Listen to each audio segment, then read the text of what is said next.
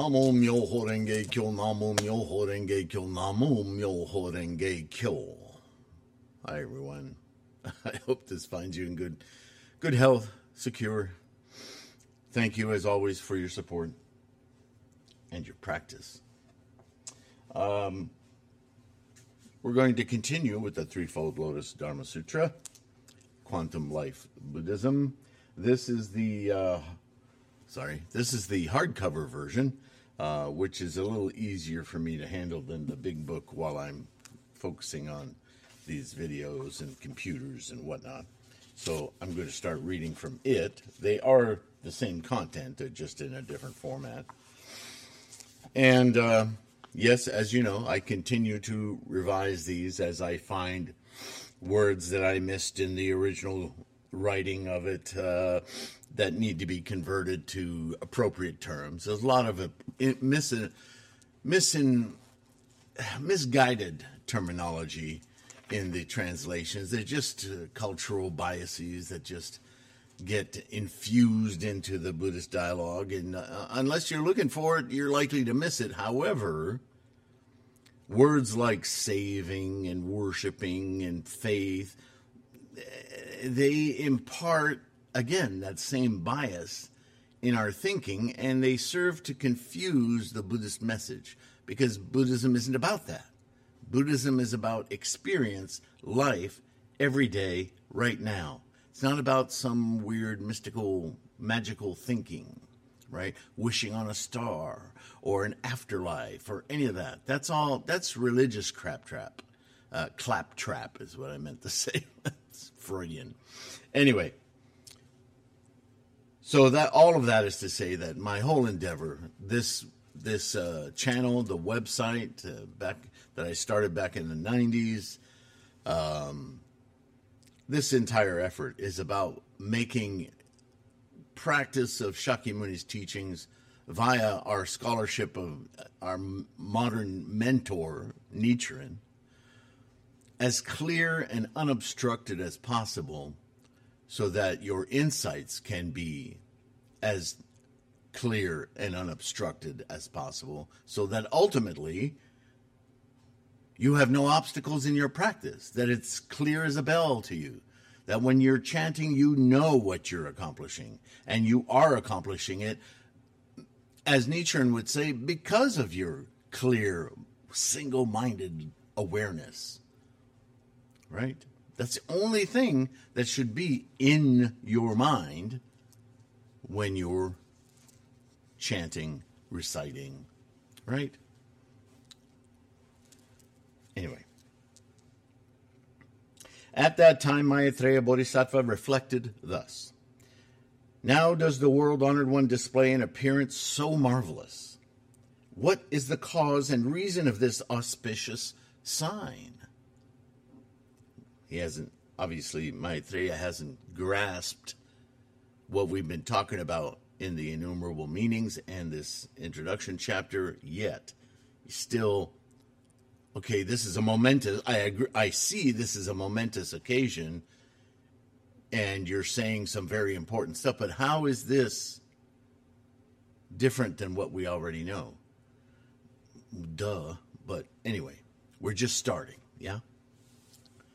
So, a lot of people, including myself, when we first started, at this point, didn't really know what the point was, right? So what is the cause and reason for this auspicious sign? Now that the Buddha, the world honored one, has entered into his contemplation and such inconceivable and unprecedented wonders appear, of whom shall I inquire, and who will be able to answer?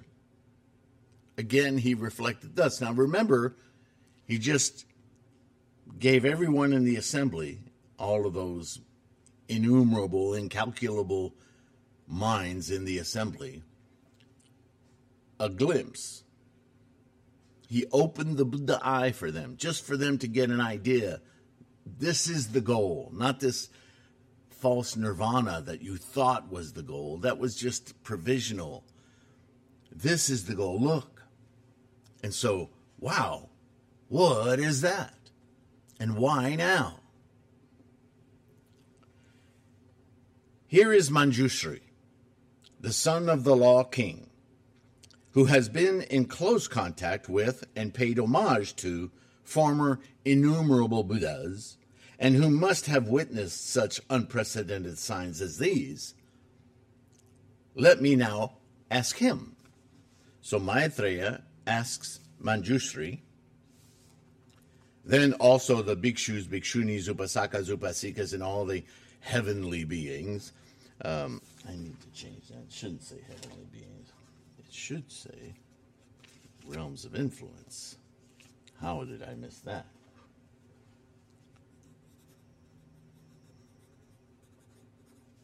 We don't have heaven in Buddhism. See, I keep finding things. I thought I got all of that, but I guess I didn't. Dragons and other spirits reflected thus Of whom shall we. of whom shall we now inquire concerning this shining spiritual sign of the Buddha? Then Maitreya, Bodhisattva, desiring to resolve his own doubts, and observing the thoughts arising in all the assembly of the four groups, the fourfold assembly, right? The bhikshus, bhikshunis, monks and nuns, upasakas, upasikas, laymen and laywomen, hmm, all monks as well, but still in the classifications of uh, 2,700 years ago. As well as all the uh, heavenly, the, the, the realms of influence and dragons, other spirits, so on inquired of Manjushri, because Shakyamuni is in deep samadhi at this moment, yes? Considering, no doubt, the teaching he's about to lay down. What are the cause and reason of this auspicious and spiritual sign shedding so great a luminous ray, lighting up the 18,000 eastern lands, revealing in detail the splendor of those Buddha realms? Hmm? And I have an annotation here. It says the emanation of the light from the Buddha's head, from the tuft of white hairs between his brows, sometimes referred to as the third eye, or from the top knot atop his head. We haven't gotten to that part yet, but we will. Is a device used in these discussions on the abilities and powers of the sentient and enlightened minds to radiate perfect clarity of all realms. Remember, I said, I've often said, as we enlighten our minds, we radiate the effects of that enlightenment into our environment because we're one and the same, and therefore others can sense it without knowing what it is, and that's part of what attracts them to us for further knowledge. Yeah? So, even that is the importance of the bodhisattva life. Hmm? Going on here. Said more plainly, like a flashlight in the dark attic, it is used to indicate the Buddha's penetrating perception of for all realities. In this example, Shakyamuni shares a moment of Buddhaness with the assembly to give them some inkling of the experience of Buddha, enlightenment, to be attained with proper effort and resolve in practice. Yeah? So, continuing on. Thereupon Maitreya Bodhisattva, desiring to announce this meaning over again, inquired thus in verse Manjushri, why does our master, from the white hair between his eyebrows, universally radiate so great a ray? The rain of Mandarava and Manjushaka flowers and fragrant breezes of sandal or sandal delight our very heart, our every heart. By reason of this, all the earth is replete with splendor, with this whole world shakes in six different ways. At this moment, the four groups are all full of joy, glad in body and in mind, to obtain a sign so unprecedented the ray between his brows illuminates the eastern quarter of the 18,000 lands, coloring them all with gold. You see, this is the shift of per- perception that happens when you penetrate the moment to moment awareness of the engine of life, Buddha, Buddhaness. From the Avichi hell up to the summit of all existence, the dwellers in, the, in all the worlds, the living beings in their six states, the progress of those being born and of, of the dying, their good and deluded and malicious karma and environment, the repercussions, good or deluded uh, and malicious, I see them all from here. I see also the Buddhas, the revered masters, the lions, expounding the sutra a priori and supreme. Their voices, clear and pure, send forth softly sounding tones, teaching the bodhisattvas in numberless myriad kotis. Their profound voices, deep and a priori, cause men to rejoice in hearing. Each in its own world, proclaiming the good law by various reasons, reasonings, and innumerable illustrations reveals the Buddha law and opens the understanding of all creatures. There's that innumerable again. Yeah?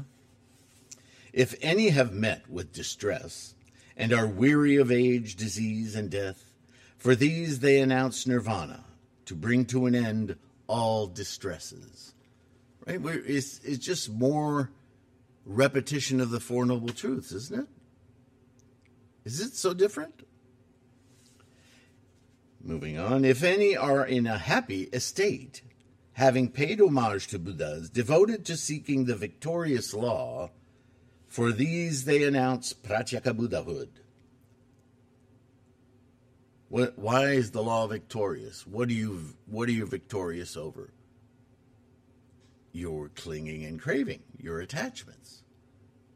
Once you overcome that constant tendencies, listening to all those monkeys, suddenly the liberation, the emancipation from that constant weariness, it's phenomenal. Everything seems brighter, right?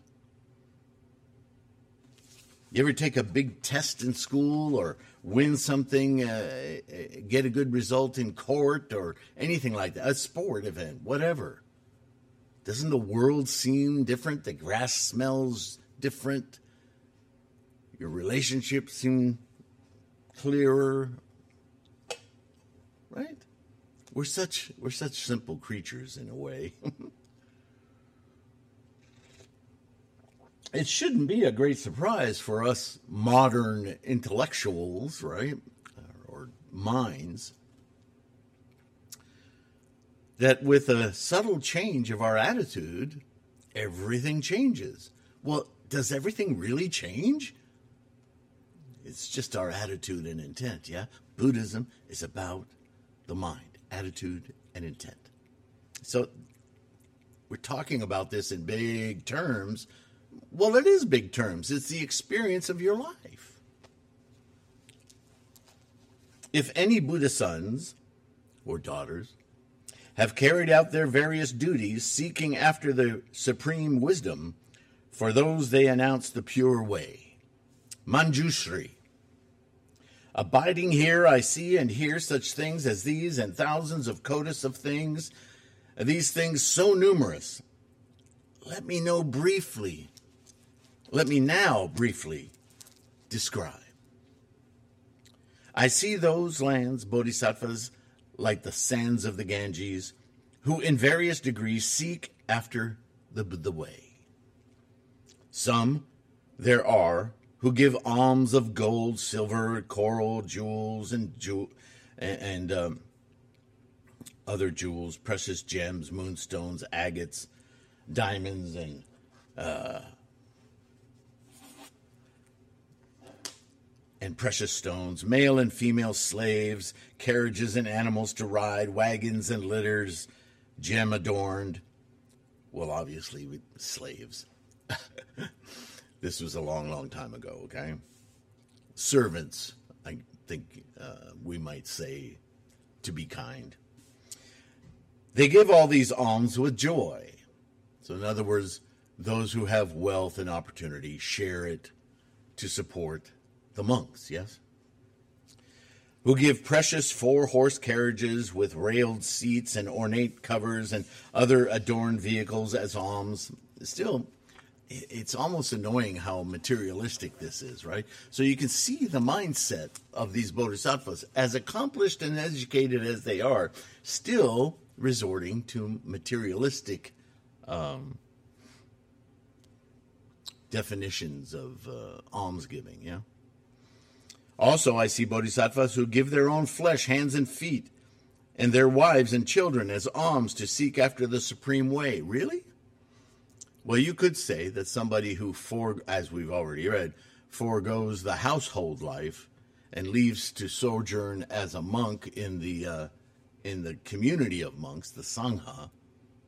So sangha is different now, but back then there was a relinquishing of one's family duties to pursue enlightenment, right?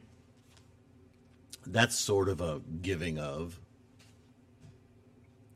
Again, I see bodhisattva who give their own heads, eyes, and bodies cheerfully and gladly as alms to seek after the wisdom of the Buddha. Really? Do they really reach into their head and unscrew their eyeballs and here, I love you? Of course not. Can't take this literally. It's about a level of determination, a level of commitment, confidence, resolve. Yeah, that's what we're talking about here. In fact, I have a note here. Much is made of the pleasure seeking humans working incessantly to the satisfaction of the skandhas. Right? We got to pleasure those senses eyes, ears, tongue, taste, right? Sensations.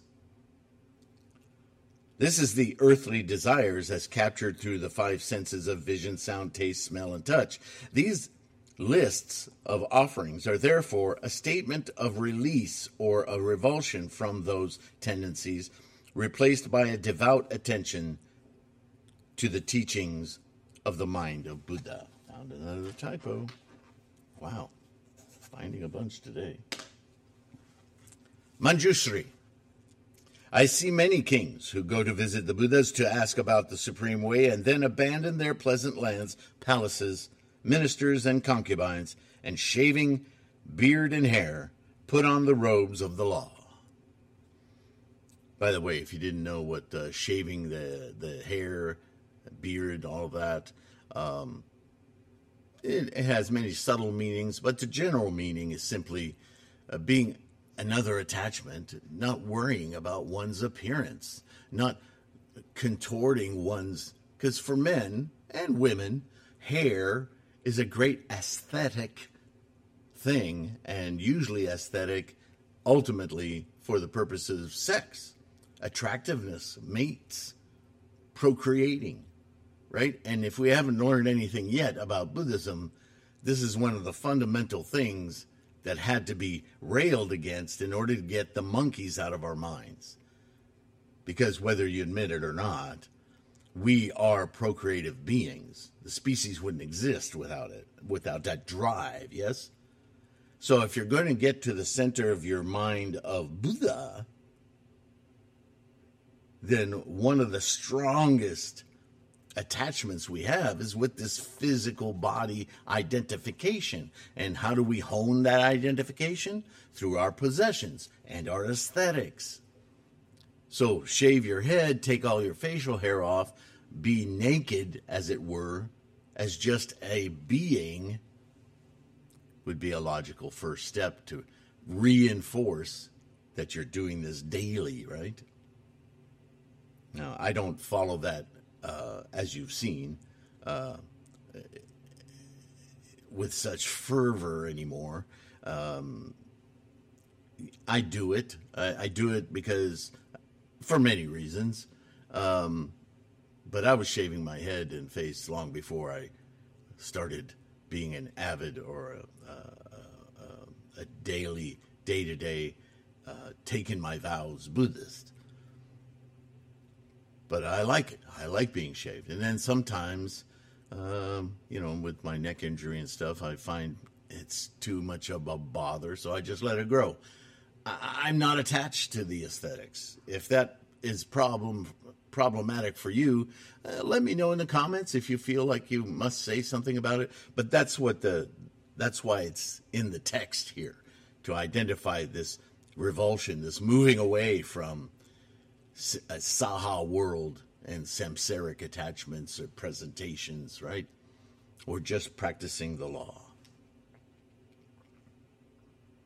Put on robes of the law, right?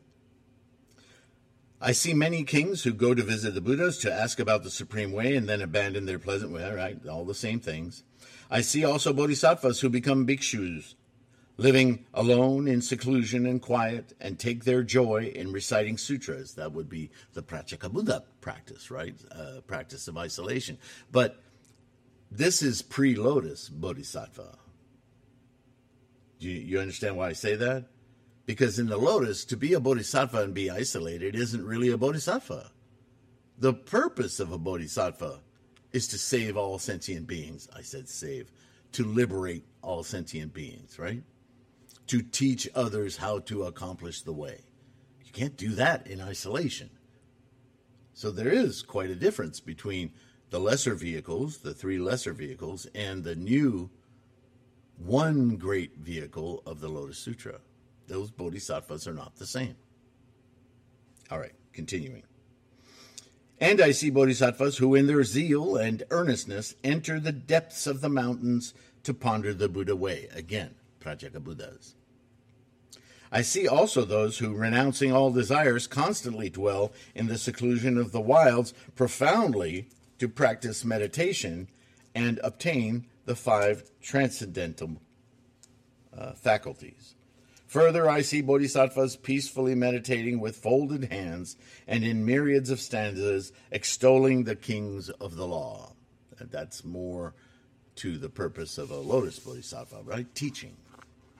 Again, I see bodhisattva profound in wisdom, firm in will, able to question the Buddhas and receive and retain all that they hear. And I see Buddha sons perfect in meditation and wisdom, with innumerable illustrations proclaiming the law for the multitude, cheerfully and gladly teaching the law, to transform bodhisattvas and to and destroying the army of Mara, strike the drum of the law. I see also bodhisattvas calm in perfect meditation who, though honored by universal realms of influence and dragons, count on it not as a joy Again, I see bodhisattvas who dwelling in forests emit radiance that saves, that emancipates the sufferers in hell and causes them to enter the Buddha way. I see also Buddha sons who, unsleeping, walk about in the forest, diligently seeking the Buddha way. Further, I see perfect observers of the comportments in strictness without flaw, pure as precious jewels, who thereby seek the Buddha way. And I see Buddha sons who, abiding in the power of perseverance, though men of utmost arrogance hate, abuse, and beat them, are able to endure all of these in order to seek the Buddha way. I see also bodhisattvas who leave all play and laughter and all foolish companions, who seek association with the wise, and with all their mind get rid of distraction, concentrating their thoughts in mountain forests for myriads of kotis of years to seek the Buddha way. Or I see bodhisattvas who bestow edible in today's parlance, that would mean something else, wouldn't it? Who bestow edibles, dainties, drink, and food, and all kinds of medicaments on Buddhas and monks as alms, who give famous clothes and superior garments worth thousands and myriads, or clothes of priceless value to Buddhas and monks as alms. In other words, shows of dedication and respect and assistance take all forms, from opulent to what, what was that story in the sutra? The the child makes a mud pie for the Buddha, and it's accepted as a great gift. It is a great gift. It's attitude and intent. You see? It's not the value that's important. The value monetarily is the value in sense, in in attitude and intent. That is everything. Who give myriad of kotis of kinds of precious buildings built of sandalwood, with all sorts of wonderful bed furniture to Buddhas and monks as alms, who give immaculate gardens abounding with flowers and fruits, with flowing springs and bathing pools to Buddhas and monks as alms. How does he see all of this, by the way? Right? That ray of light, that ray of a Buddha lands. If you could all see these Buddha lands and these practicants, these practitioners of the law, and the behaviors, the, op, the, the not the opulence of it so much as the the opulence I, I meant to say in the experience, the magnificence of this optional world view. Who give alms like these, every kind, most wonderful, joyfully, without grudging. Oh gosh, I gotta give this. No, that's not the spirit the attitude and intent, seeking after the supreme way. Always, every step taken here is to attain Buddhahood. What else is there? Everything else is just the Saha world. And that's cool and all. We need that. The whole roller coaster of life, very important, because it is that very roller coaster that lets us experience karma the engine of life. What we do with it, how we experience it, attitude and intent about it, is everything. It's everything. It's our purpose, if you need to call it out for a purpose.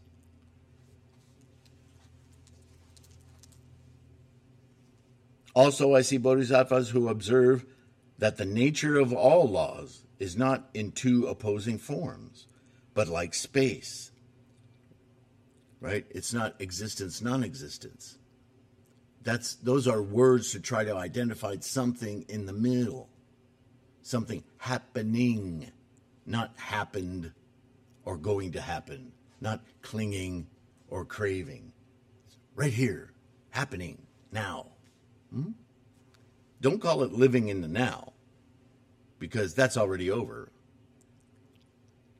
be in the flow, be in the momentum of the engine of life. That's different. That's a different kind of awareness, yeah? Manjushri. There are also bodhisattvas who, after the extinction of Buddhas, pay homage to their relics. Also, I see Buddha sons who build numerous stupas, in, innumerable as the sands of the Ganges, splendidly adorn the domains precious stupas of height most wonderful, 5,000 yojanas, their height and breadth proportionate, 2,000 yojanas around. Each of those stupas has thousands of banners and flags, curtains decorated with jewels, and precious bells harmoniously sounding.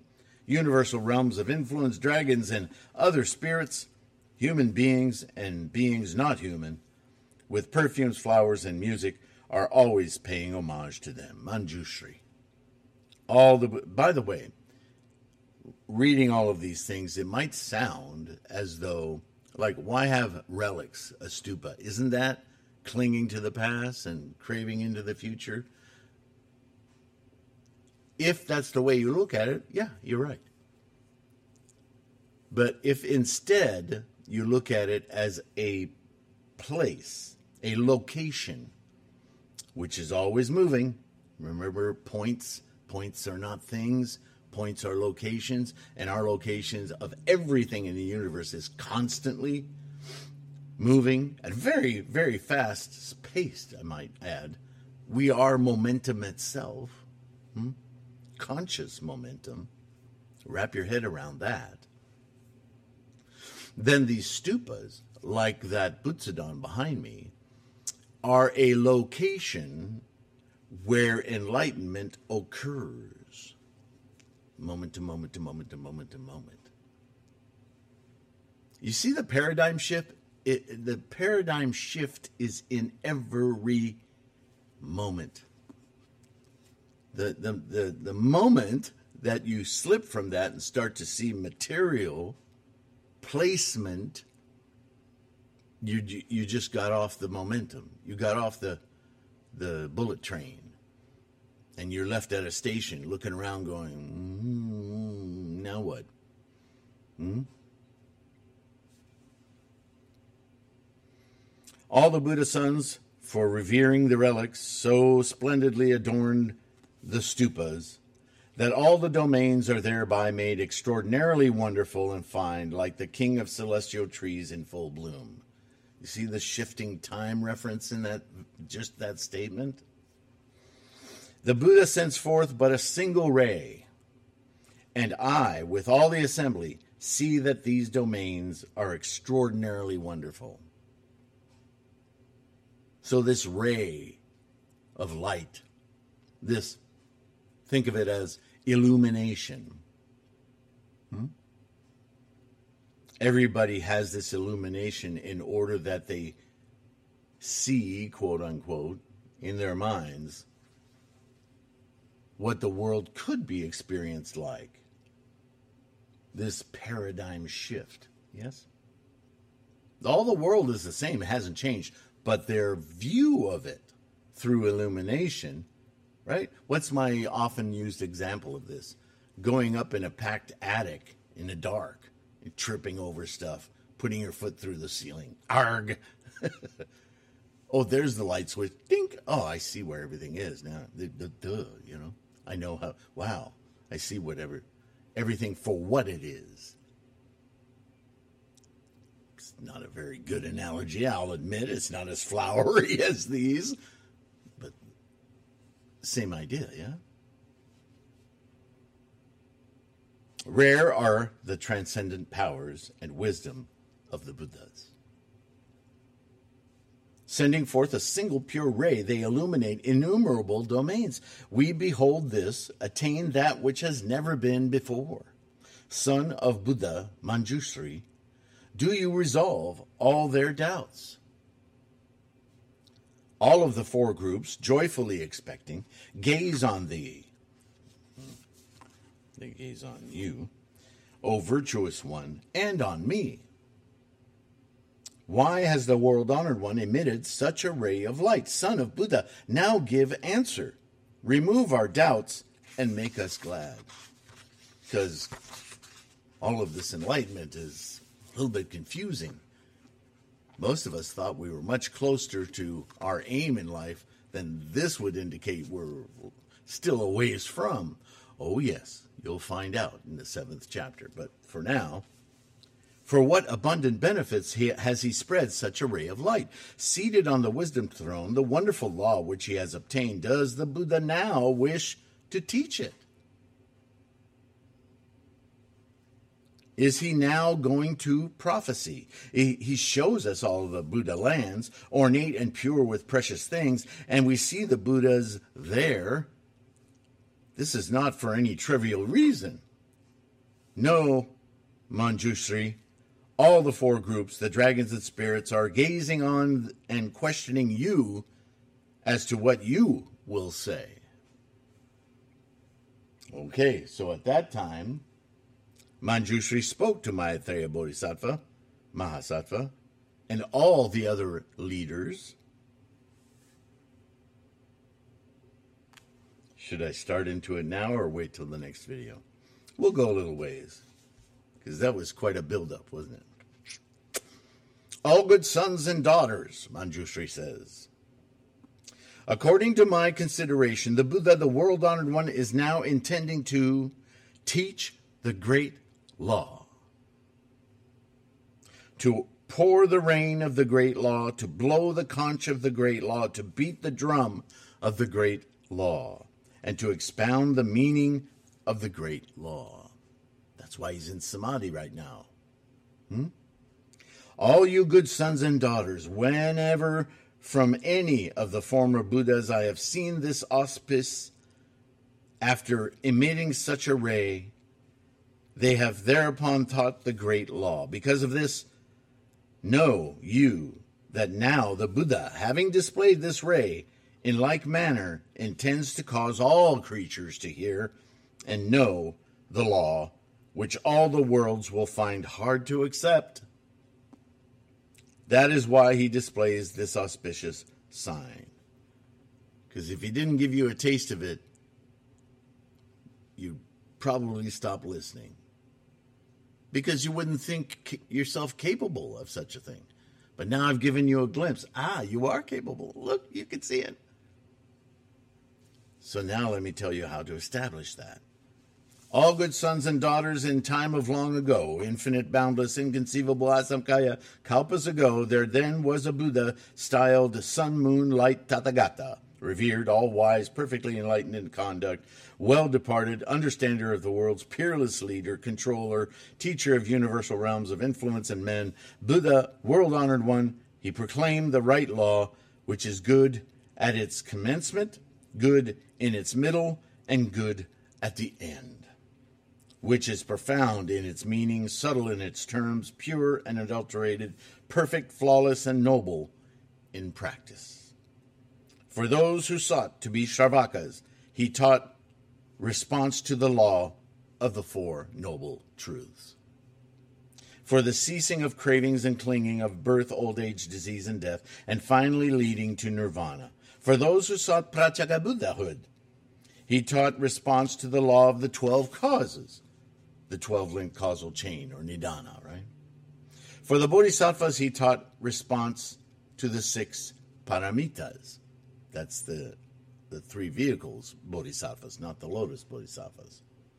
To cause them to attain perfect enlightenment and to accomplish perfect knowledge. Remember perfection of wisdom? Next, again, there was a Buddha, also named Sun Moonlight, and again a Buddha, also named Sun Moonlight. And in like manner, there were 20,000 Buddhas, all bearing the same name, Sun Moonlight, and the same surname, Bharadvaja. Now, uh, no, Maitreya, all these Buddhas, from the first to the last, bore the same name, Sun Moonlight, and perfectly possessed the ten titles, the epithets of Buddha, yeah?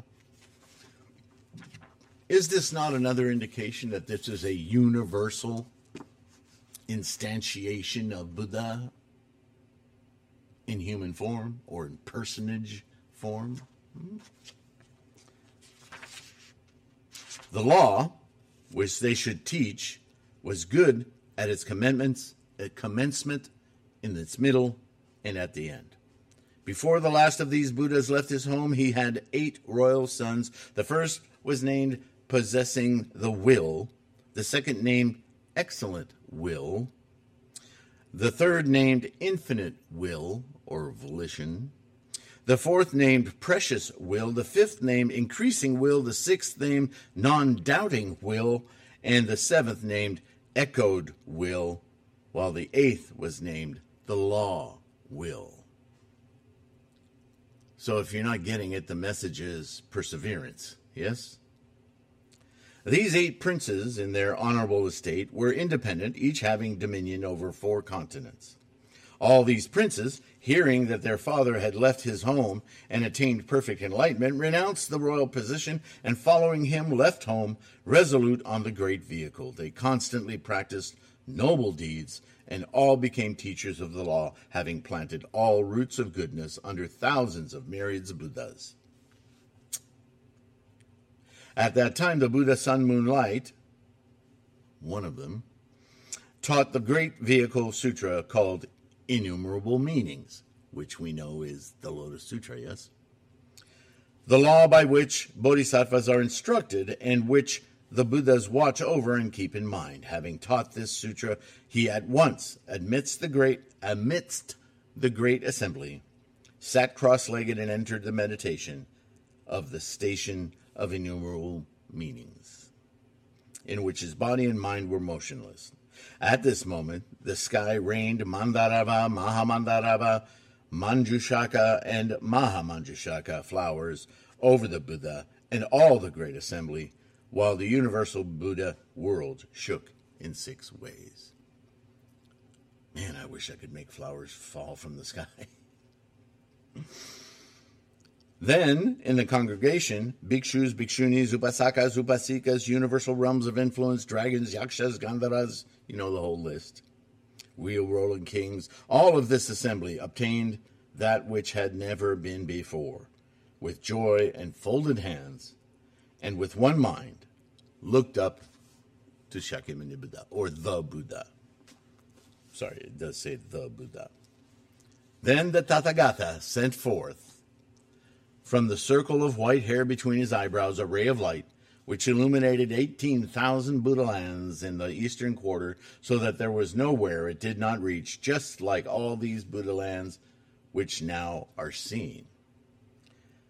No, Maitreya, at that time, in the assembly, there were 20 kotis of bodhisattvas, beholding this ray of light illuminating the Buddha lands universally and obtaining that which they had never had before, desired to know the cause and reasons for that ray.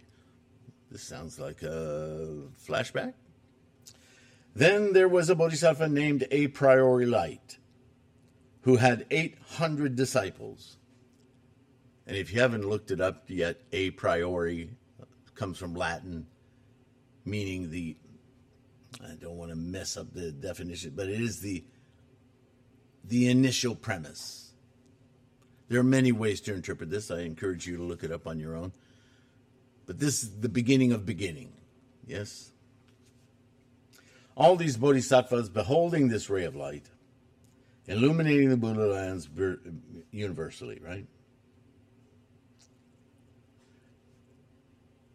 When the Buddha sun moon light arose from his contemplation, he taught by means of the Bodhisattva a priori light the great vehicle sutra called the, Dharma, the Lotus Dharma Sutra of the Wonderful Law, by which bodhisattvas are instructed and by which Buddhas watch over and keep in mind. During 60 major, minor kalpas, he rose not from his seat, and during 60, uh, these 60 minor kalpas, he, uh, his hearers, or shravakas, in that assembly remained seated in their places, motionless in body and mind, listening to the Buddha's teaching and deeming it but the length of a meal. During that time, there was no one in the assembly who felt fatigue in either body or mind. So here's that time compression thing again, right? That the voluminous knowledge he's sharing would fill many, many eons of time with their profundity and their depth, yes? But for those who were enthralled to hear of this amazing teaching, it seemed like it took 15 minutes, like a lunch break right? How we experience time. The picket fence analogy, right? The Buddha sun moon light for 60 minor kalpas, having taught this sutra, had once proclaimed these words to the host of Brahmas, Maras, Sharam, uh, Shramanas, Brahmins, universal realms of influence, mens, and Asuras. Tonight at midnight will the Tathagata enter the nirvana of no remains, parinirvana. Thereupon, there was a bodhisattva named Virtue Treasury. Right? Yeah. The Buddha Sun Moon Light then spoke to all the bhikshus, foretelling thus This bodhisattva virtue treasury will become the next Buddha, and his name will be Pure Body Tathagata, well gone Samyak Sambodai. And on that note, yeah, this is long enough. I don't want to make these videos too long. Trying not to, anyway. And we'll continue in the next paragraph in the next video. Okay? Thank you for listening. Thank you for being here. Thank you for your practice. If you can, take it just a few seconds, like and subscribe, right? Both of those are hugely beneficial for spreading, propagating uh, this resource, which is not just these videos. You can see all the links in the description to the website, the bookstore, so on and so forth and uh, to Patreon, and um, I believe there's a link to straight to PayPal.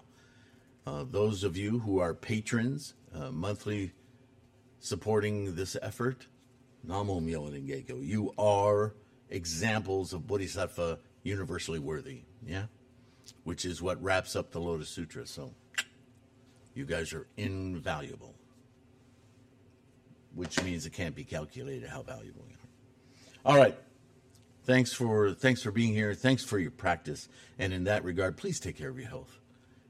Do everything you can to be situationally aware so you're not caught off guard in life, I mean. And all of this will help keep your practice strong. Savor it. Hmm? And I'll see you in the next one. Definitely. I'm enjoying this. I hope you are too. Uh, and if there's anything uh, that I'm leaving up in the air or that you need clarification on, don't hesitate to either put it in the comments or send me an email personally. Right? There's so many videos on this channel. Even if you use the little search for this channel only, the little magnifying glass in the middle of the page there, uh, off to one side, but in the middle, top to bottom. Not the top search because that goes all over YouTube but I've got uh, over 1,500 videos on this channel, so it could take a while. Um, but use some keywords and it'll draw up, you know, three videos, 10 videos, whatever, and you can pick and choose which ones you think might relate to your questions. Use this, it's kind of like a big encyclopedia with videos, yeah? But uh, sometimes um, that's how I answer your questions. I just go do the search myself and I pick one that I think, or two or three that I think address your question, and I'll just send you the links. I'm not being lazy, I'm just saying I can give you a link to information that's specific to what you're asking without having to reinvent the wheel, right? And to help you navigate this resource.